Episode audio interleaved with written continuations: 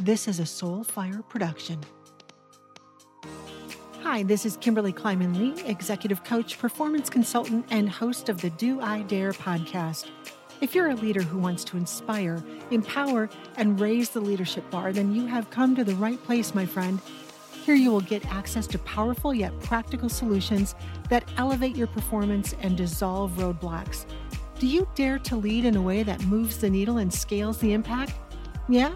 Then let's do it. Hi, this is Kimberly Kleiman Lee with the Do I Dare podcast. So happy to have you with me for this next episode. I missed you.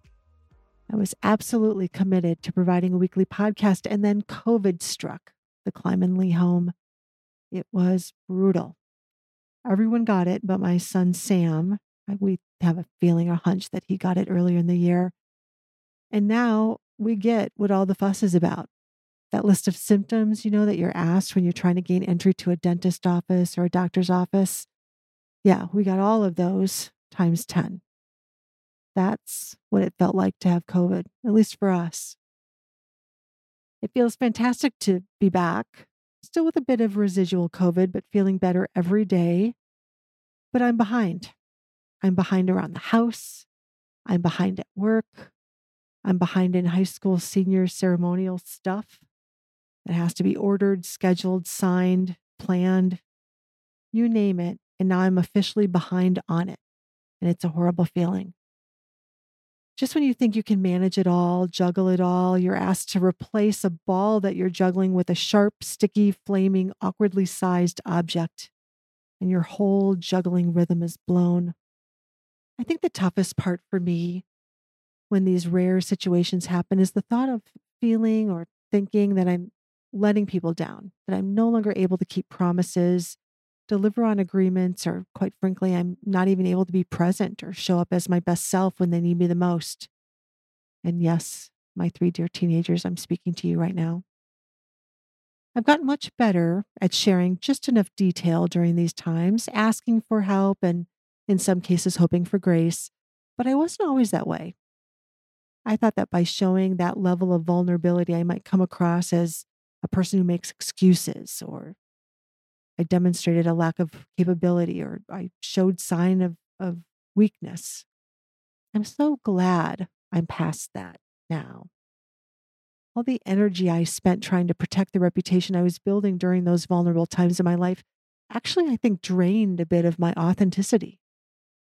I think the worst of it, as I think back, was probably when I was in the hospital about to give birth to my first child, Katie. We had the perfect pregnancy with her. I started getting contractions late at night. I nudged my amazing husband to grab my overnight bag, which had been packed for weeks, to see if he would take me to, uh, of course, the hospital right then and there. I was still capable of tidying up a little bit right before we left, just to ensure Katie would be welcomed home in the most loving, amazing way possible, of course. And then off we went. She was due the very next day. So even her due date to delivery date ratio was almost on the mark. So I couldn't have had, in this case, a more perfectly timed pregnancy. Trust me, the other two I had were anything but um, predictable. But this was my first pregnancy. It was entirely by the book and it was a fairy tale the whole way through. The hospital staff got me settled into my room as the 17 hour wait for her began. I remember a few of those details during that time. The Packers were playing. My husband's loyalties were clearly torn in that hospital room. Just put that little plug in there. My family members were calling for updates, and I was starving. That's what I remember. But one of my most vivid memories was a call I got during that time from my then manager. Now, of course, for those of you who have ever been in labor or have been with people who've been in labor, you assume that the only calls you're going to be getting during this time were words of well wishes or folks who wanted to douse you in prayers and send you good vibes and that sort of thing. That, of course, is what I expected when I answered the phone. But that was not the essence of this phone call. You see, I happened to go into labor the week before our budget drafts were due. and he was a bit panicked that I wouldn't be able to get mine in on time and just wondered if we might be able to work that all out on a call. This call right then. Now, I'm mortified to even share this story, and I'm even more mortified to actually say that I considered it, doing it for a minute. Again, I hated letting people down. Full disclosure, I was still in the midst of my disease to please phase, and I didn't want him to think that I wasn't tough and capable. Tough and capable seemed to be the core virtues on this particular team. I also happened to be the only woman on the team and felt a sense of pressure to be even tougher and more capable than my peers at all times. Not a great strategy. That included being tough and capable during labor when I was about to produce a human being, and almost offered to simultaneously work on budget planning. Now, to somewhat his credit, I'm going to use that loosely, he apologized for the poor timing. He hoped I was doing okay and the baby was safe. And he offered to have this conversation in stages if I needed breaks. Can you believe that? So now, full disclosure, it was the evil eye from my nurse that snapped me out of my ego trance. And I ended up telling him, of course, that this was not a good time. And as a plan B, I offered to call him when we returned home, as long as the baby schedule allowed. That seemed to be enough for the nurse. My husband came back into the room, totally oblivious to the phone call I had just had, and I proceeded with my labor. And we all agreed we would not be answering any more phone calls until this beautiful child had arrived. Now, I shouldn't have even offered the plan B, quite frankly. But at the time, again, I didn't want to let him down. I felt like I was the one who was inconveniencing him, and he was merely trying to survive. Again, not a great strategy. Now, two decades later, I clearly recall this manager as, quite frankly, a jerk. He was a new leader to me, so at the time, I also wanted to impress him as well as support his needs. But that wasn't the last ridiculous request he made of me or many of my colleagues, quite frankly. Lesson learned. And you can bet I am coaching my girls and my son about how that whole thing could have been handled differently by both me and him. Now, of course, life has continued to interrupt life, and over time, I've gotten better at handling the change, the chaos, and the stress that comes with it. Here are five of my go tos when it comes to handling curveballs that put me underwater and in a state of overwhelm. First, announce it. Yep, you heard me right. As you're coming back into your planned life, tell those in your immediate circle where your head's at. How much do you think you can handle right now? And what might you need from them to get through it? Talk it out. Again, to your trusted circle. You don't need to announce to everyone, but to your trusted circle. What might you need to get back up on your feet? You might need some space, time, perhaps help, or just a good belly laugh. You might need folks to check in with you. You might need their patience, or maybe some alone time without them feeling offended. I think the number one reason people fail to meet your expectations is because they just didn't even know you had any of them. Help people understand where you're at and what you'll need, and you'll be amazed at the compassion and empathy offered to you. Now, this takes vulnerability. No one's more aware of that than me. But with practice, you come to realize that the transparency is actually quite freeing, strengthening, and necessary. So, if announce it is the first thing, I'd highly recommend you do. It's worked for me for sure. The next thing is to just say no. Just say no. It's as simple as that. Assess the request. Truly think if it's something you can handle at a time like this. Do you have the time, the information, the skill, or quite frankly, just the energy to take on that request? And then just say no. Now, you can say no in a pleasant way, of course. You can even ask for 24 hours to think it through, maybe to try to figure out how to make it work. And then after careful consideration, come back with a no. Phrases like, I tried to think of several ways to make this work, and I just can't do it in a way that would meet your expectation at the same time.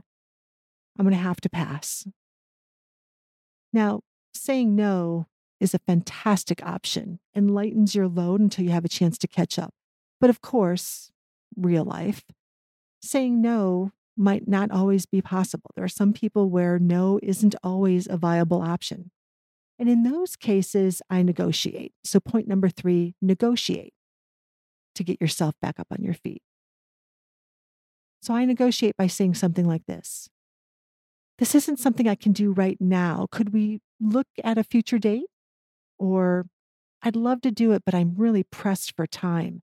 How flexible are you with the deadline? Or try, I could only take this on if, and then fill in the blank with your conditions, your demands, your needs. Whose help do you need? Do you need additional funding or expertise at your disposal?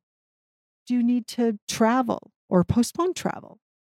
You need to offload a different project to a colleague in order to take this new project on? One of my favorite quotes of all time when I was teaching sales reps at GE is if you want a kitten, you ask for a pony. Now, if you're female, you usually uh, ask for a kitten and hope for a hamster. I'm asking you to up your game a little bit. Okay, men are really good at this. They know exactly what they need. They go and they ask for it. They almost expect to get it all. And then they go about their day. Women, for some reason, have more uh, trepidation when it comes to asking for what they need. So, this is your permission. Ask for what you need. In essence, always ask for more than you'll probably get with the hopes that you'll receive at least enough to satisfy your needs or wants. So, negotiate. Don't be shy about it. Others are doing it. And ask for what you need to make sure that you can be successful. Point four the next way I try to handle curveballs that put me underwater and, and get me into a state of overwhelm is to delegate or to ask for help, especially if you need to be out of the office for, let's say, a personal crisis. Chances are that's not time you can make up within 24 hours. It's time to call in the big guns. I immediately start thinking about what I can offload at times like that. How can I handle basic things like home meal prep, obligations with my kids, carpooling, sports readiness, events, homework help, doctor's appointments. The same is true for work. Can I call my team, my assistant, or maybe a close peer group together to do a bit of triage on my calendar and delegate tasks to be handled in my absence? This lesson took me a lot longer to learn than I would have liked. I always thought that asking for help again was a sign of weakness, but also was just a huge imposition or inconvenience to those I was approaching. I knew how busy I was, and the last thing I wanted to do was to make others feel the same sense of busy. Who was I to dump my stuff on their desk? A major miscalculation in the human spirit on my part. Here's the thing Humans love to feel needed. They want to matter. They want to be the type of person others turn to. Now, there are always exceptions, of course, but for the most part, humans are amazing. And they show up when others are in need, many without being asked. And for the rest of those well meaning humans, being asked to help helps them figure out how to participate in the process of helping. My hangup was always asking others for help. I have absolutely no problem inviting myself to the help needing parties of others. During times of need, I find that equal doses of prayer and friendship and food can help immensely. Many feel awkward about offering help to others, especially if the crisis is delicate. Those folks need an assignment, they need permission to help. It's just how some folks are. Lastly, if you've gone through the list of certainly being transparent and announcing kind of your current state, if you will. If you've said no to everything you think you can say no to, if you've negotiated the items that can be negotiated, if you've delegated tasks that can be delegated, the last thing I turn to is action. I'm one that just needs to get things done. It's how I make sense of the world. A great to do list and a plan will get me far faster. So I would schedule it. Think about where you're behind and start to think about a plan to get yourself caught up. Don't just do, really think about the entire landscape. So when you return from your temporary departure, treat yourself to a large cup of coffee in the corner of your favorite cafe. Bring a notebook, a pencil, and your calendar, and then get to work. What are all of the tasks that have to get done? Make the list. Go crazy. Not all of the tasks that have to get done eventually, all of the tasks that need to get done in the shorter term. Things that you might have missed, things that you're late on, things that you need to catch up on. Don't take on the world, just get yourself caught up. What are the calls you need to make, reports you need to complete, meetings that you have to hold, travel you need to reschedule? You get the drill. On the home front, make a list and begin to triage what needs to get done for whom, by when, first, second, third, and so forth. When you feel you have a comprehensive list, start to schedule those tasks on your calendar as an appointment.